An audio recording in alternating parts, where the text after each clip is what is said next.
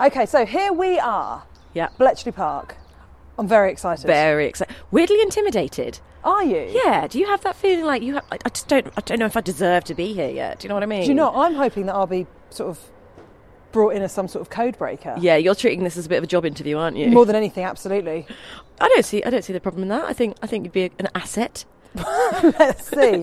So uh, we're at the main entrance right now. The thing that I like, if you go on their website, if you go, if you look at any of the signs, there's all these like numbers and letters. Mm. Yeah, it's everywhere, very good branding, isn't it? m- Mashed up. Yeah, for it- want of a better word. It's sort of a bit like an escape room.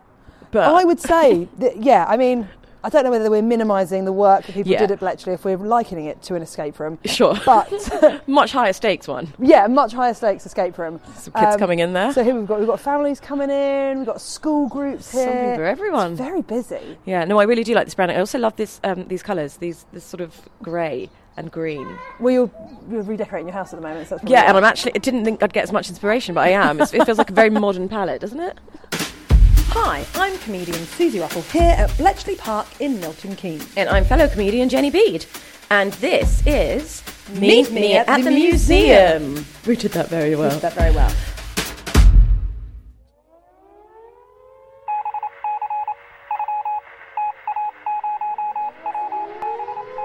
Hello. Hi, welcome to Bletchley Park. I'm Perinel, I'm head of programmes here. Oh, hello. Nice to meet you. Can we use our national art pass? Yes, absolutely, you're very welcome to use your art pass. It will get you 50% off our admission fee to Bletchley Park. Good. And yeah, Bletchley Park is it's open every single Mm-hmm. day. We're a major museum and heritage attraction, and the home of the codebreakers in World War II. So Bletchley Park is where the Allies broke. German and other enemy codes and ciphers all the way through the war, ramping up to a huge amount of activity by 1945 with almost 9,000 people working round the clock. Wow. to- 9,000. That's like so a mini many. festival. That doesn't less they fun. saw it. No, less fun. Yes, it was a massive operation. I mean, they started with a few hundred people here just as the as, as war broke out. The code-breaking organisation, Government Code and, Code and Cipher School, was evacuated from London to its war site, Bletchley, keep it out of danger and Yeah. allow the work to carry on. But very, very quickly, the importance of it to World War II was really rapidly realised. And in our latest exhibition, the Intelligence Factory, we tell the story of the incredible scaling up that happened on site and how the intelligence, based on all of the activity of the code breakers, influenced every part of World War II. Wow, and we can Unbelievable. see that today. You can absolutely see that Great. today. We've got a 23 acre site to explore with beautiful grounds and a lake. We've got the original Edwardian mansion that was the first home of the code breakers, and then the, all of the buildings that were, were put up through World War II as the operation expanded from the wooden huts right through to the massive brick blocks like the one we're standing in now. Right, and this is where the Enigma code was broken, that which is sort of one of the most famous. If you talk about code breaking in the in the Second World War, that would be the one that comes up more often than not, right? That's absolutely the one everyone's heard of, and Yeah. Alan Turing, his amazing contribution. Yeah. I have to say, it was a real team effort. Of course. Sure. um, and not just the British, but also the French and the Polish, who had done Wow. a lot of work on Enigma before World War II and handed over that knowledge to the British, who could then carry on and build on that work. So, a massive amount of work went into Enigma, but also other ciphers that were even more complex that people haven't heard of as much, like Lorentz, the Lorentz cipher, which Wow. was used by German High Command. So, that was essentially listening to Hitler talking directly to his commanders and gave some really important high level strategic information to complement all the kind of on the ground operational information coming from Enigma. Wow, okay, now Goodness. oh, we need to get in. I need Yes. to find out more now. Absolutely. I wanted to come to Bletchley Park. I've wanted to come here for years, actually, and it's really poor form that I haven't been because I'm I'm really interested in sort of the women's role during the Second World War. I'm really interested in sort of the level of secrecy here, and really interested in the life and work of Alan Turing. Um, so I'm really excited to be here, and I, I thought you'd enjoy it I'm really glad you brought me. Thank you. because you are really interested in history Yeah. and feminism. Yeah. Yeah, I think that's what, you know, it's somewhere that I've always wanted to come and I just haven't and I don't know why. But I am, like, you know, I think something with World War II, you, you forget how recent it was, really, Yeah. don't you? So my, my grandmother So I and I didn't know this until her funeral, until the eulogy at her funeral. She um, worked in a factory making aircraft seats. Oh wow. Yeah, and that apparently didn't like it very much. So then got an office job for the aircraft.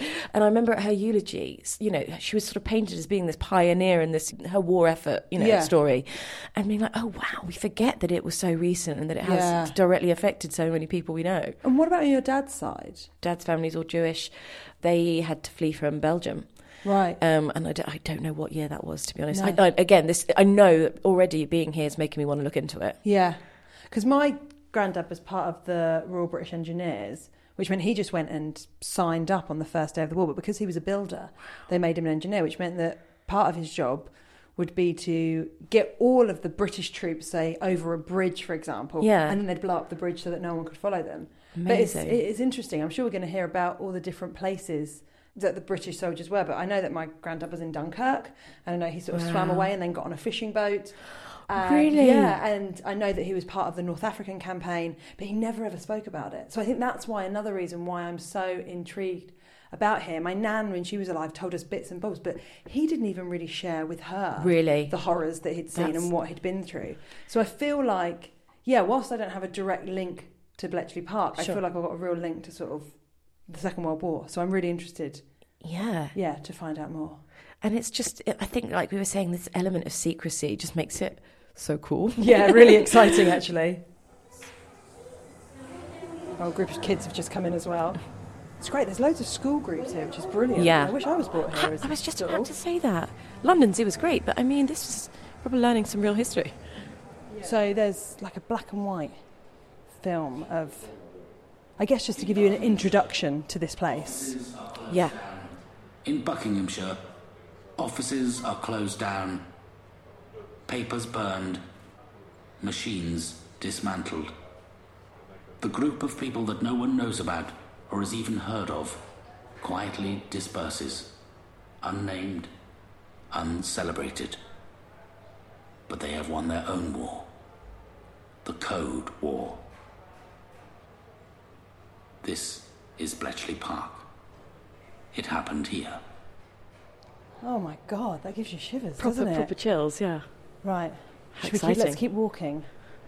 The idea that people sort of gave so much of their life here, And couldn't and talk then about and then it. they couldn't talk about it. They couldn't tell anyone. at a time, you know, and for us in this day and age where we, we all talk about everything, everything. yeah. Every time we do something, we have to tell 100 people. Now, something I'm really, really interested in is a specific code breaker called Alan Turing. Yeah. If we go to Hut 8, they've got sort of a recreation of his office Oh. and we can find a bit more about him. Amazing. So to get there, we've got to make it out of this first building that we've come into and go into the grounds of Bletchley Park, which is really beautiful. There's They like are. a lake and Oh, yeah, lovely. loads of outdoor It's area. really big, isn't it? It's very It's sprawling. huge. Yeah, Far bigger than I imagined it, actually. totally. Well, it's, I mean, it makes sense, you know, if there are 9,000 people here. Yeah. I wonder, like, there must have been a great sense of camaraderie. It must have been brilliant to feel like you were doing something so important. Yeah, exactly. I can't imagine that, to be honest, as a stand up comedian. You know what I mean? It must have been uh, particularly this element of secrecy. I wonder how that sort of kept that sort of buzz going as well. Yeah. Like feeling like you're all in the same boat and you can't talk of it outside of here. And also the fact that they knew they were, you know, they're intercepting those messages, you know, watching in real time on the news Unbelievable. their work. and what it's doing. Yeah, what it's doing. wow, so look, we're just passing this amazing lake on the left Yeah. with a fountain in the middle. And then there's sort Loads of of- all these. Are these the huts? I'm They're not sort of these sure. big sort of square building. They're blocks, okay. blocks. So they're the blocks where people, where presumably different types of people would have worked doing all sorts of yeah. jobs. Obviously, not every single person here were code breakers. They were doing lots of things. Oh, I didn't know that. Right, okay, we're walking past a school trip. Having a photo in front of the lake. Very nice.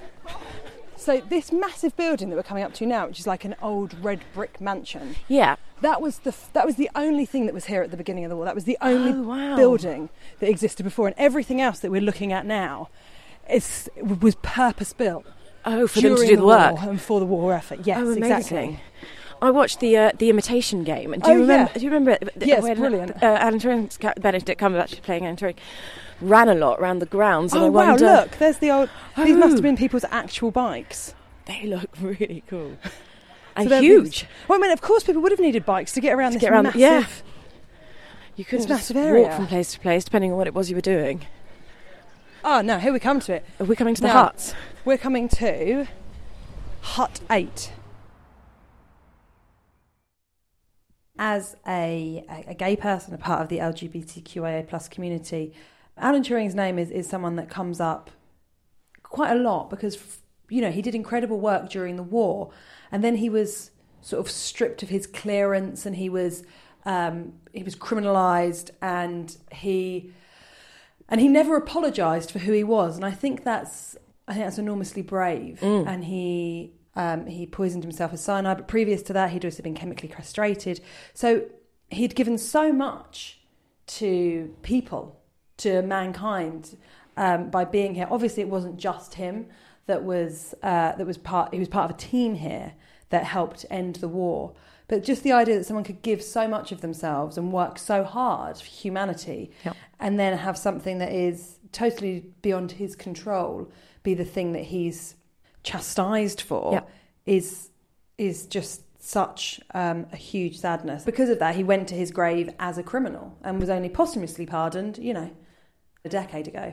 Do you think that what is one of the reasons that Alan Turing is, is such a queer icon is it, the fact that he was unapologetic about it? Oh, 100%. Yeah. Mm. People were living in secret. People were having lavender marriages, which is where gay men married straight women or married lesbians so that they could live in secret happily together without the, you know, the watchful eyes of people trying to, you know, tell the police who they were. And so I Mm. think the fact that he never apologized for who he was was enormously brave. Yeah. So we've just walked into like a hut, hut eight. Hut it number is. eight. Yep. And this is where, Mm, and- and we're in sort of this quite hot little. It's hot, isn't it? It's, quite really warm stifling. in here, yeah. And this is a recreation of Alan Turing's office. Quite a lot of people come in. Obviously, quite a popular yeah, yeah, thing to definitely. visit. So he was sort of a pioneer when it came to code breaking. Let's have a look in his office. Oh wow, look at this. Oh, amazing! Wow, it's not as big as you'd think for such an important job. So he was part of. That's the thing. I think a lot of the time people think, oh, it was just Turing, but actually, and I think It we're was a going to hear whole about this team. more. It was a whole team of people. Yeah. But his story has obvi- obviously been one that's really been committed to history because of his personal life. Yes. Outside of Bletchley Park as well.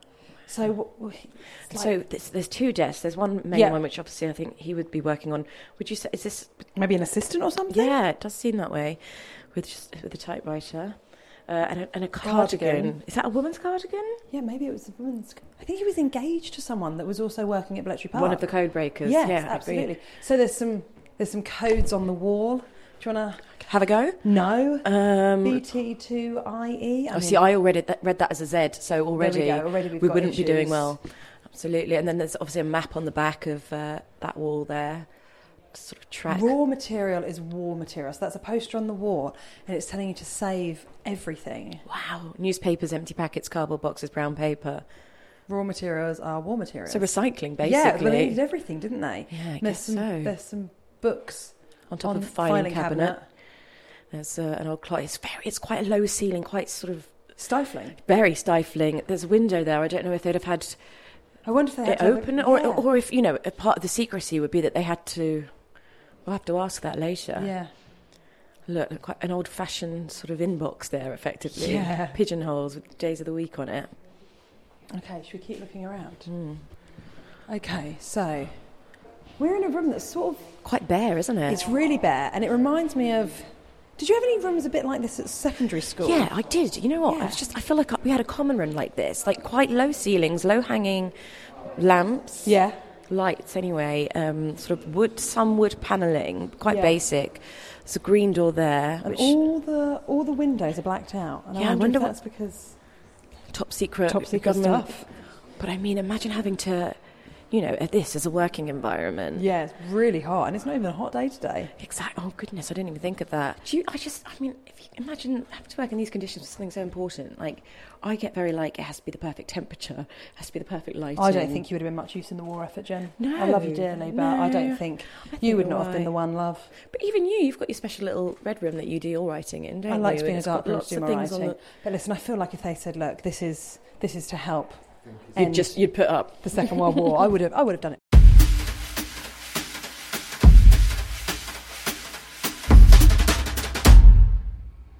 Now we're going into another one of the huts, and this is called the bomb. Bomb with an E. Bomb with an E at the end. Bomb breakthrough. The bomb breakthrough hut 11A. And what does it say Okay. about the moment? There's a sign just as we go in saying the brick building's foundations to your right, they were built to house the bombs. Oh, which were the machines that sped up the process of them code breaking. So I so I watched the Imitation Game quite recently, Right. And I recognise these as the as, as the machine that that Anna Turing and his team had to convince them to give them the money to Ah, yes, I that- that, remember would that. basically. Because the idea was that, that there's no way they could, the manpower wouldn't do Wouldn't it. do it quick enough, they so they had couldn't to- beat a computer would meant they had to match a computer to a computer. Right, So they built it and it took a long time by all accounts. right. So now we're walking in to the bomb breakthrough. So the bomb machines gave the Allies a crucial advantage, helping to win the war. So, as you just said, you're right, these are the actual machines. The number of pathways a key press could take through an Enigma machine was greater than the number of seconds since the universe began. Yet Okay, Turing Jen. Yes. What started down a path have you got? anew, Right, the people behind the finding the bomb. single correct route among all Is there actually one of the machines here? Wow, look, Oh, look at that. it's really busy in here. I don't want to disrupt everyone's visit. No, but do you know what? I just, uh, while we're waiting to go and get a closer look at the bomb machine, I just saw a, an interesting thing about why it's called the bomb machine. Oh, go on. Um, two reasons. One, it's because apparently the ticking noise it made. Oh, the- sounds like a bomb about to go off. Oh, Yeah, frightening. Um, yeah, and I guess it was pretty much a race against time for them every day, wasn't it? Um, but the other reason is that it- it was it was based on a Polish machine. I understand, and apparently in Polish, bomb means like a really good thing, oh, Be- or bomba, b o m b a. oh, wow.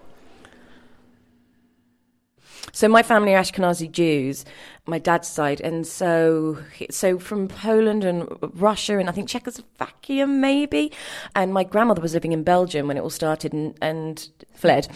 So having Jewish heritage, i- i- you know, World War Two, it's I would say there's there's a re- I mean obviously it's tragic for everyone, but I feel like you know sort of the, the Holocaust part of it all is something that you don't forget. You know it, it does get passed down. In fact, I remember the first time I ever knew what the Holocaust was was one Christmas Day when I was eight years old, and my dad sat me down. Don't know why he chose Christmas Day. Wow. Sat me down to talk about it. Oh, I know why. It's because I was playing with a toy that was red and black, and he went, "That's Nazi colours," and I was like, "Excuse me." Yeah, Matt. So it's like been something that has been.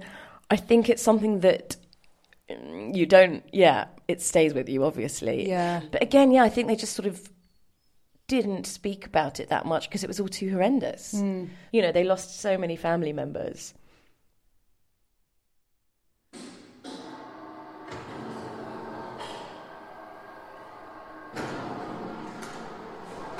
What we're hearing right now is the bomb machine whirring.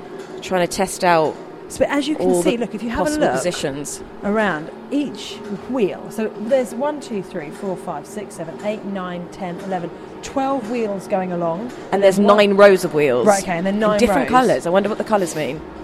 And on every single wheel, there's the alphabet. Yeah. Just going from A to Z.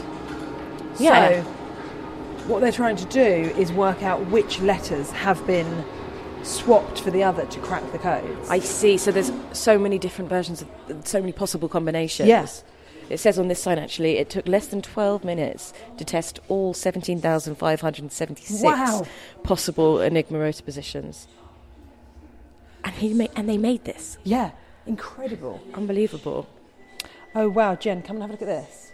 What's this? So this is a f- this is a letter in a glass cabinet dated the sixth of the sixth. I can't read. The writing is so small, isn't it? No, I don't think that's the think- date. No, I think that's a code. Absolutely. 0432 forward slash 6 forward slash 6 Plus plus. Everywhere along the east coast, up to the edge of your area, parachute landings and bomber attacks. In some places, landing boats. Situation still confused. So this is obviously what someone has picked up from That's an encrypted intercepting message. a message. It was intercepted from German forces, it says here. On D-Day. Oh, wow. So how the message would pass? So they would inter- so the German messages were intercepted and transcribed, The message was then sent to Bletchley Park. So they would be intercepted elsewhere, sent I here. see. Then here, they would received Enigma traffic was analysed. Cribs and menus were prepared for the bomb machine. So they would then put those messages into this big machine. I see. Then the Wrens, then the women's That's Royal what they Naval were called, section, right? used the menus to set up and run the bomb machines. So, then So they'd this be- was all the women that, that, Yeah. were, that were doing this bit. The results from the bombs were then checked. The rest of the settings, the messages were worked out. The results from the bomb machines were then used to decrypt the Enigma messages.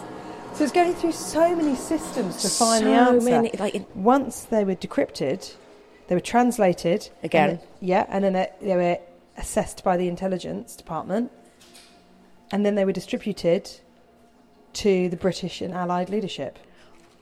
I, it's just mind blowing, isn't it? Like It's I so can clever. barely decipher this description.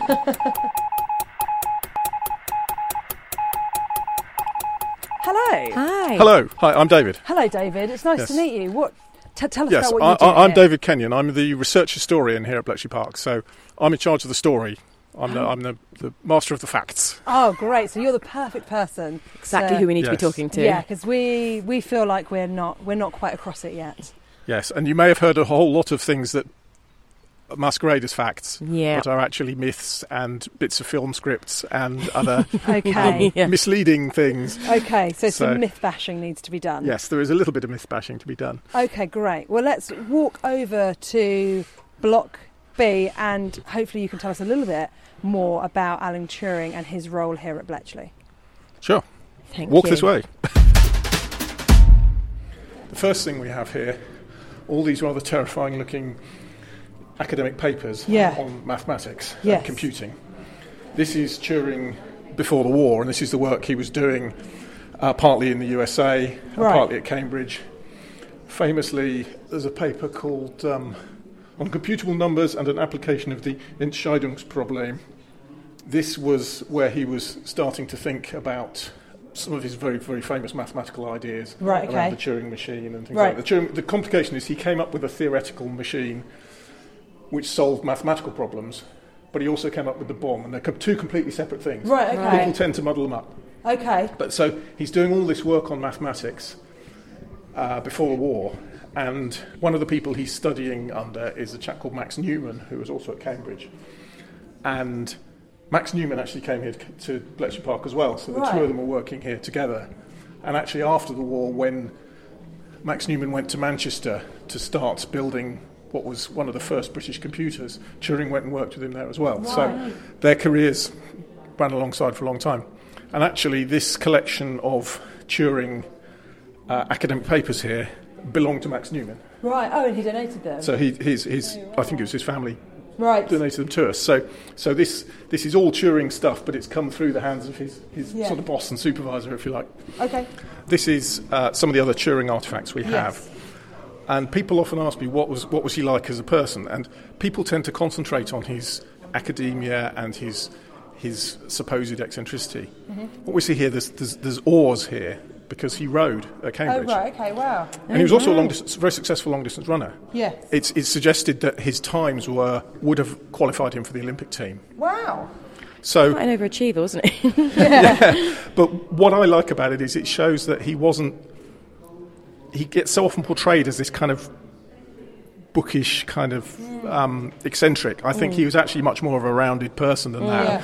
You know, he, he ran regularly, he, he rode at university, um, and we have his teddy bear here as well. which- Yeah. Yes. he used to prop um, Porgy here in his rooms at Cambridge with a with a mathematics textbook in Porgy's arms um, to suggest that he was also Ah. he studying was with also him. reading. I just think it's it's easy to exaggerate his sort of genius at the expense of, expense of his humanity, if you like. And I Yeah. think some of this stuff shows that he was, you know, A man as well. a man as well, and a Yeah, thoroughly a rounded human, man who, yeah. you know, So when we're thinking about how the how the, the messages are intercepted, so sort of going sort of right from the beginning of a message being sent in Germany to to to, uh, to whoever, where they they would then be intercepted and by somebody else, and then what Yes. they found would have been brought. Yes. Yeah? Is that Essentially, right? yes. What you have is the German military Army, Navy, Air Force, are all sending wireless messages Mm-hmm. Yes. between themselves. Uh, typically, the ones that we're interested with Enigma are sent at sort of divisional level. So that's that's units of maybe five to ten thousand soldiers. So it's Right, quite high wow. level. Yeah, It's, it's yeah. not it's not just sort of one platoon talking to another Yes. platoon. It's quite senior stuff. But those messages are typically very short. They're 250 characters is the limit Right. for each message. Okay. So it's, it's, it's quite like a tweet. in many ways. Absolutely. Original Twitter. So, but they are sending hundreds of these messages every day Yes. through all their different networks. And so those messages are being broadcast on the wireless and they can be heard in the UK. Right. So there are intercept stations in the UK and all around the world, in fact, where you basically have people with headphones listening for that Morse code tapping. Right. Beep, beep, beep, beep, Beep, beep, beep, beep, beep, Mm. beep, beep. So all these messages are out there. They're being intercepted by uh, these Y stations. They're called these operators, and they would early in the, basically they've got a, a form and a pencil, and they just write down the Morse code. uh, Okay. in- well, not the Morse code. They turn it Yeah. into letters, alphabet. Right. Yeah. Yeah. Mm. But what they're writing is gibberish to them. It's just a jumble of letters Right. in little groups of four or five characters at a time, Okay. and there are 250 characters in the message. This is a stupid question, but it would have been in German. Yeah, under, underneath it's in German, but Yes. what you're reading on is top in, of that- in ciphered German, so it's Right, okay, literally yes. gobbledygook. my Yes. goodness. So there's so many layers of Yes, encryption. okay. So those messages are then sent here to Bletchley Park Yep. either by teleprinter or by motorcycle courier. Right. Okay. Latterly, it's teleprinter because they get, they're getting so many thousands of Yes. them every day that Wow. it, you know you wouldn't have enough motorbikes. So they're all coming in, and the task that Bletchley Park then has is to decipher them from gobbledygook into German, And then- and then make sense of the German, Yes. and then understand what they're talking about, and then convey that information to, To the intelligence. to either the British government or to Yeah. commanders in the field or wherever. So it's quite a long chain of yeah, different it really activities. is. And, and did a lot of the people not really know? They didn't know what they were doing. They didn't know. They would have had a, a broad inkling of what was going on, Yes. that it had something to do with The war communications effort. and the Yeah. war effort. But and they might have had a very clear idea of what their little bit did, but the overall picture, not at all really. No. And the senior staff actually decided after 1943 that this was becoming a problem, and they did introduce a limited series of lectures to kind of give people a slight clue. that- Right. So They he had a had better a bit idea. Of an idea what they were up to. but interestingly, you hear from that photograph there is of women from Hut 6 and Hut 3. I heard from a veteran of Hut 6 whose material was going out of her hut to another place. And it was only after the war she discovered it was six feet away in the hut next door. Oh, how funny. And occasionally she'd phone them up. And she assumed it was in London or you know, somewhere else. She didn't realise it was It was a Across couple of the hearts road. down. Oh, which gives you wow. a sen- real sense of uh, the, the secrecy, and level of secrecy. compartmentalisation. Yeah. Yeah.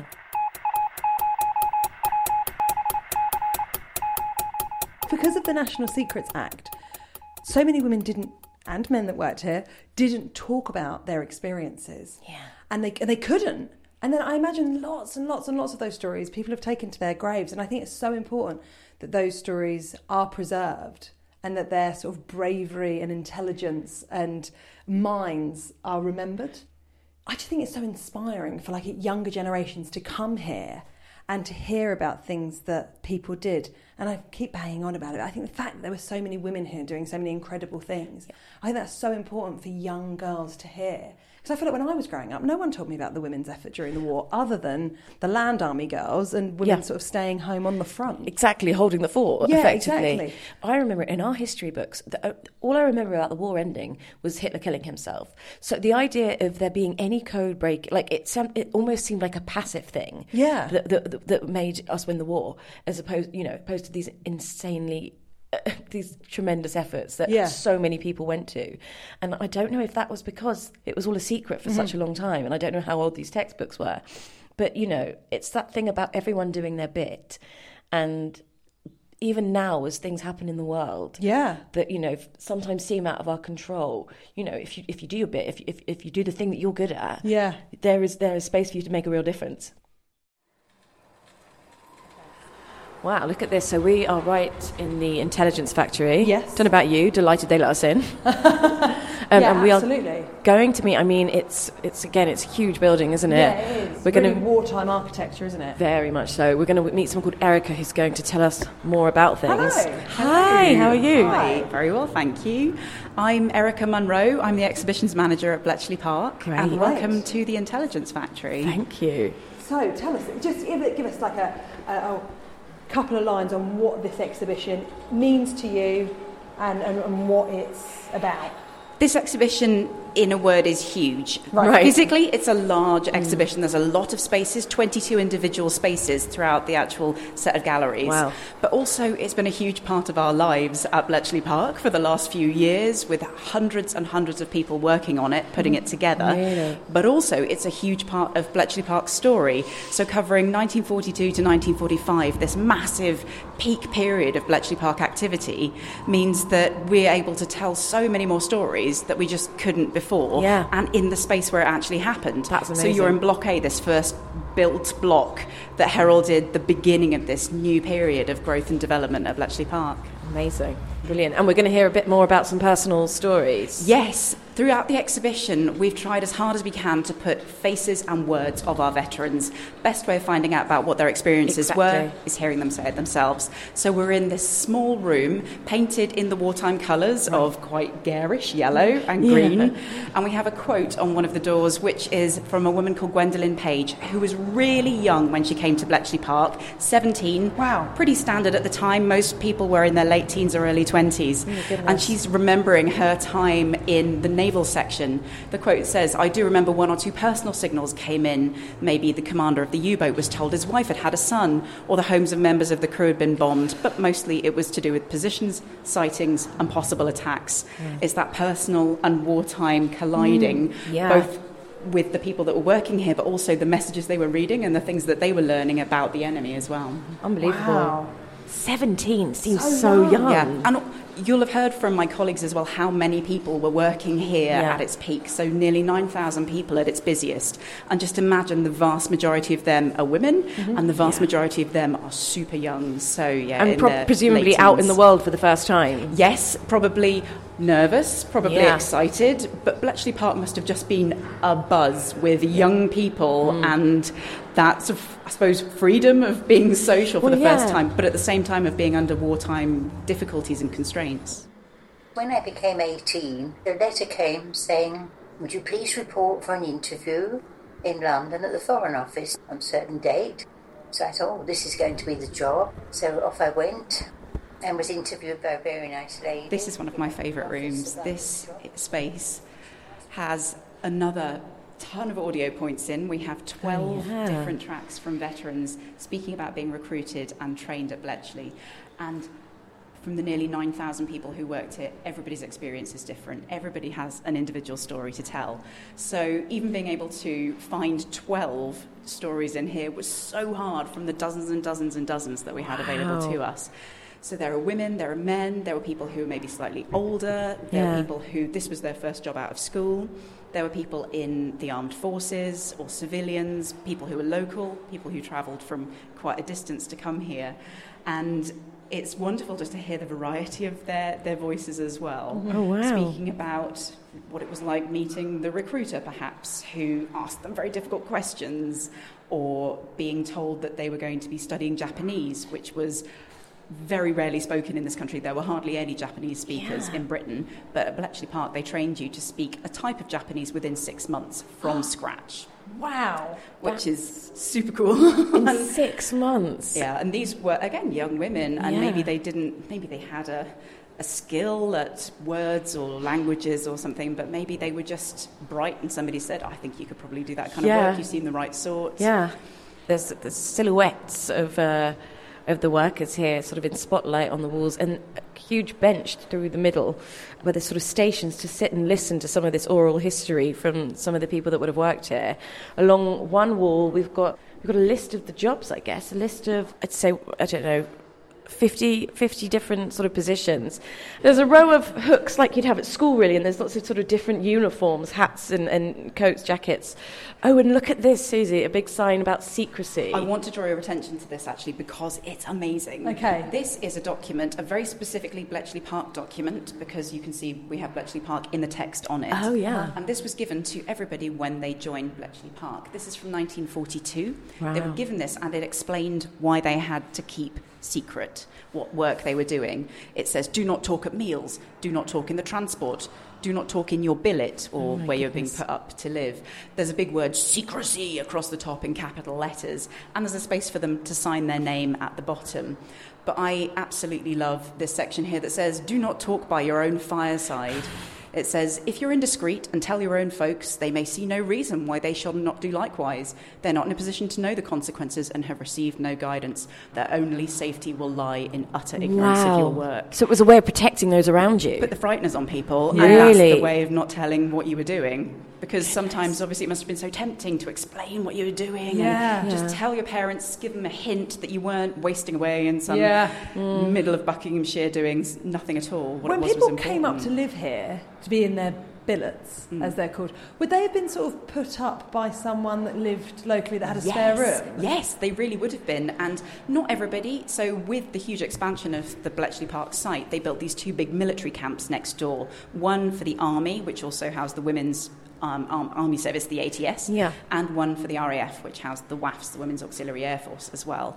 And then the Royal Navy took over some country houses locally, and civilians, a large bulk of people that worked here at Bletchley Park, were put up with local families, sometimes several of them at a time. Local families had no choice. You had to have. Oh, if you- really? Ah. If you had the space, you would have to have somebody come and live with you. Fair enough. Perhaps it was fine. Maybe you got their coffee ration if, if Yeah. they didn't like it, you could have it. So there were some perks, um, but it was occasionally you were given furniture to provide for them as well. It wasn't as if you had to source all that yourself, but it was an imposition. But it did mean the local people of the Bletchley area had Bletchley Park employees living, not even just among them, but very often with them. yeah.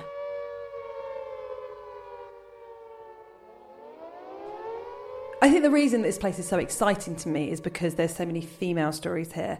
And as a woman, you know, I often feel like our history hasn't been documented anywhere nearly as much as male history has been documented. And then when you think about queer women, I mean, sometimes women's history was documented because of who their husbands were. If you didn't have a husband, our stories just aren't they just, they just don't exist. Queer, st- queer stories throughout history, you know, it's, it's quite hard. You've got to do a lot of digging to find it because, you know, I would very much imagine that gay women were here at Bletchley. Of course they were. We love a uniform. Oh my God. But of course their stories wouldn't have been recorded because, you know, there was a chance that at that time, if you had come out, you might have been sent to a institute for the mentally unwell. So, yeah, I think it's really sad that queer women's stories aren't documented or remembered because I think it makes it look like we didn't exist.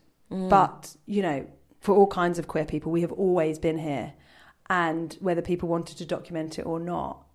And I think that's why I'm so out now. I'm not suggesting that my life should in any way be documented, but I think visibility, being able to see people that are like you, is so important and and that, that that's why female history is so important to me as well you know i know that for a big section of my teen years i felt like you know horrified with myself because i thought well i'm going to have to have a sad life because the only time that you ever saw anything about gay people would be something to do with the aids crisis or to do with gay bashing or to do with women becoming spinsters and being lonely and so i never knew that there was this hopeful life where i could be happy and married and have a job i love and have a child you know, it just didn't seem possible. Yeah. And so now making sure that these things are, are written down and committed to the history books, I think are really important. The fact that this place exists and there are women's stories here, I think is hopeful and inspiring. We need more people. I was 17. Well, I wasn't quite 17 then, I was 16. She said, I'll put your name down. I didn't tell my parents because I thought she'd forget. But two or three days later, I got a letter, and that was it. It must have been really exciting, Yeah, quite frightening and quite exciting. Yeah. Yeah. especially that young. I think as well, knowing that you were doing something that was going to benefit the war, there was such a There'd be so much civic pride or national pride, wouldn't Exactly. there, being somewhere like this. Yeah, because it must have been, particularly at the beginning when, when it felt like it was the men away fighting. Yeah. That feeling of, like, I'm not doing anything. Yeah. It's mad. What jobs did you have at 17? Um, I worked in a donut factory, so that's great. I don't think I would have been much use anywhere.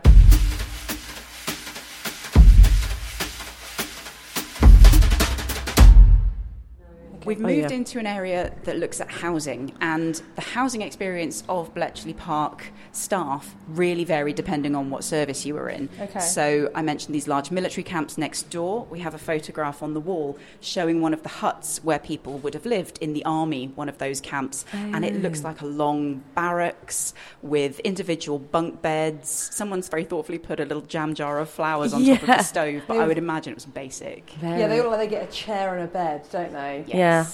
That, and that must have been really quite scary in terms of how vulnerable you'd feel as a young girl, anyway, sort of being sent to say, stay with complete strangers.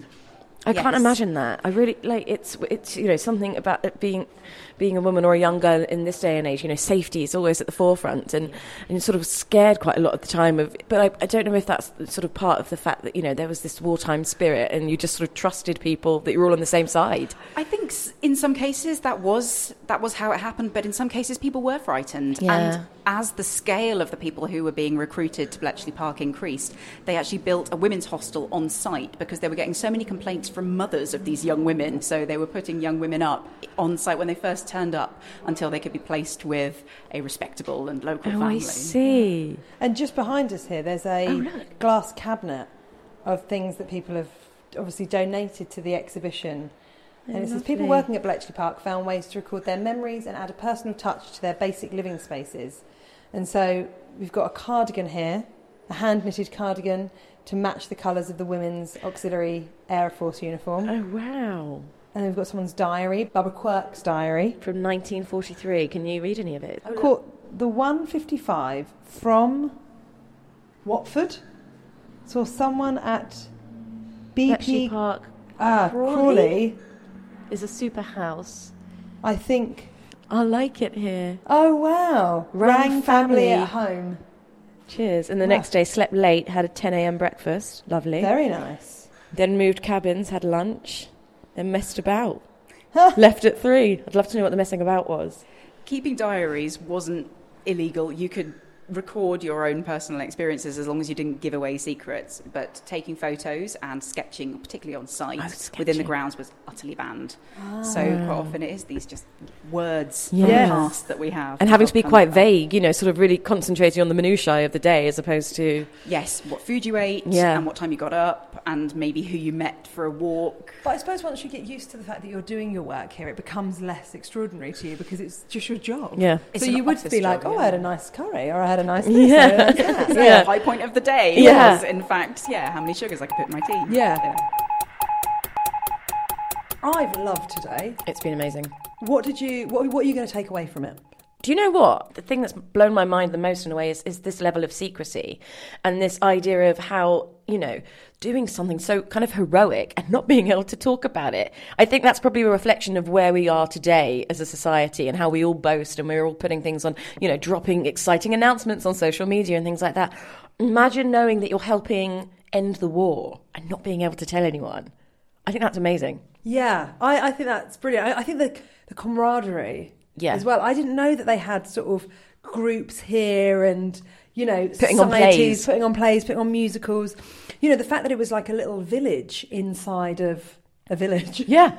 and yeah, I and, and how they had to keep it secrets from other people that worked here as well. Yeah. And I just thought that exhibition was just fascinating. I know we spent a little while in there, but I could have spent hours looking around Oh, Absolutely. there, hearing those personal stories, and you know, making sure that those people's voices are recorded, Mm. and not just their voices, their stories are recorded for generations to come to know that this place existed and the work that they did here. And although to them, as it says in, in some of their sort of oral history, you know, it was quite monotonous or it felt quite boring or they didn't exactly know what they were doing Yeah. Mm. they were actually part of the reason that the war ended. Yeah. What about the women that had to learn Japanese in six months? That sounds like an amazing course. Yeah, I mean, I don't think that it's. I don't think it's Still- on offer. Go and check in the gift shop, maybe. Okay, I'm going to go Yeah. and have a look in the gift shop. Little Oh, we've book. got the gift shop. We haven't been there The yet. best I love bit. The gift shop. if you sort of been recruited to work at Bletchley, Mm. what do you think you would be doing? I'd be typing. You would be really typing. fast typist. Yeah, you're it's really one of good my at only typing. skills. I can, I can type over hundred words per minute. So Yeah, um, you'd have I'd been here. yeah, I'd be typing something, not knowing what I was doing. What about you? Oh, I don't know. Maybe like the postwoman. Oh, I'd like fast that. On my bike, aren't I? You are very good on a bike and very chatty. and maybe, Chatty-Cathy. do you think maybe we'd have met both uh, both doing the play? No, I don't think we would have been friends, John. I'm sorry. God, that typist, she's full of herself. Would have No, I think we would have been friends. I think we'd have been in the. Uh, been best friends. yeah, of course. And we'd have had, again, it would be a bit like how we met. Just us in a little flat. And a pair of tap shoes. Putting on a show for everyone at Bletchley Park. and the surrounding areas. Exactly. Thanks for listening to Meet Me at Museum with me, Susie Ruffle. And me, Jenny Bede, here at Bletchley Park in Milton Keynes. If you like this episode of the podcast, please rate, subscribe, or tell a friend. And don't forget, you can show your love for museums with a National Art Pass. It gives you great benefits at hundreds of venues while raising money to support them.